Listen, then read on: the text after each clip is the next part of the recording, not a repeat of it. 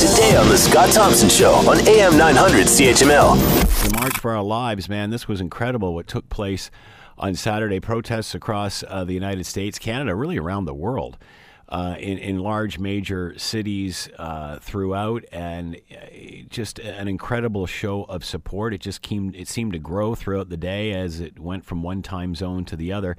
Uh, we've got some clips here from the uh, Washington demonstration. Here is uh, Cameron Kasky. Welcome to the revolution. It is a powerful and peaceful one because it is of, by, and for the young people of this country. Uh, a gentleman by the name of Ryan D. We need to arm our teachers. We need to arm them with pencils, pens, paper, and the money they need. Money to support their families and to support themselves before they can support the futures in those classrooms. And of course, uh, one of the most poignant speakers, uh, Emma Gonza- uh, Gonzalez, and she actually went silent for six minutes and 20 seconds which was how long it took the gunman to kill 17 people in Parkland, Florida. Uh, this is the clip of Emma. In a little over six minutes, 17 of our friends were taken from us, 15 were injured, and everyone, absolutely everyone, in the Douglas community was forever altered. Everyone who was there understands. Everyone who has been touched by the cold grip of gun violence understands. All right, let's bring in Jason Opal, History and Classical Studies, McGill University. Uh, expertise in North America, American Revolution, early decades of the United States, as well as broader topics such as nationalism, capitalism, and democracy, uh, and intellectual history. Jason is with us now. Jason, thanks so much for taking the time to join us. We appreciate this. My pleasure. Your thoughts on what you saw over the weekend? Well, I guess um, there are two things. The the first is it is unusual uh, to have um, a really kind of explicitly generational uh, movement that is one that identifies with and is, is made up of and calls for uh, a generational kind of uh, political change in the United States. Uh, normally uh, in the U.S., you know, the, the cleavages, the divisions are regional or cultural or to lesser extent economic. Um, this is really a generational argument, which is fascinating.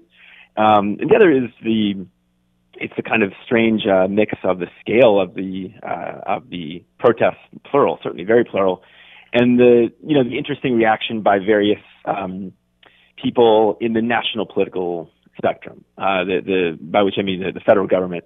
Uh, it's interesting to see how they're trying to sort of uh, respond to this. Uh, the fact that it is generational is that what makes this time different? Many said after Sandy Hook, and then the next one, and then the next one, that this this was going to instigate change. Is that what's different here, or is there a difference here? I think that is different. I, I think that the the real the change is that there's um, this uh, Generation Z kind of r- real kind of young person's political involvement, uh, people who are you know explicitly not voters who are uh, you know addressing the political society of the United States directly. That that's new. It, it, there have been times in the past where you'll have um, it's interesting, kind of like uh, in a gender sense, you know, mothers of victims of gun violence or of drunk driving or other sort of threats to uh, the public uh, will be a kind of movement or um, you know, a few other cases there'll be particular interest groups or, or age groups, but it's rare to see you know, since the 1960s, really this kind of uh, young person's movement. Um, so that, that, that is different, yeah. Uh, many compared it, Jason, to uh, the Vietnam War era. Haven't seen, and perhaps it is that generational pull. Uh, is that accurate? Is that fair to compare it to the demonstration uh, or demonstrations that we started to see in the 60s? I don't think so yet. I mean, the, the 60s is such a kind of, there's so many kind of um, popular upheavals happening, so many cultural uh, um, uh, uh, tensions that are exploding in, throughout that decade for so many reasons. I don't think this is you know that yet. The, the, context is very different, um, and the the level of kind of um, political uh, um, violence or potential violence, I, I don't think is, is as is as great. Um, what is different is that there's this real sense by again a, a, a group of people who are not a, a voting bloc, who can't be a voting bloc at least not yet, uh, really calling for a fairly dramatic um, shift in public policy. I'm not sure if you saw, but they did issue uh, some of the leadership issued a um, you know kind of set of, of, of, of guidelines that they agree upon in the Guardian, um, and this includes a ban on semi-automatic weapons. Um, a universal database to track gun purchases, uh, as well as the closing of a gun show loophole through which many people, an unknown, unknown number of people, uh, purchase firearms in the United States. Want to hear more? Download the podcast on iTunes or Google Play and listen to The Scott Thompson Show weekdays from noon to 3 on AM 900 CHML.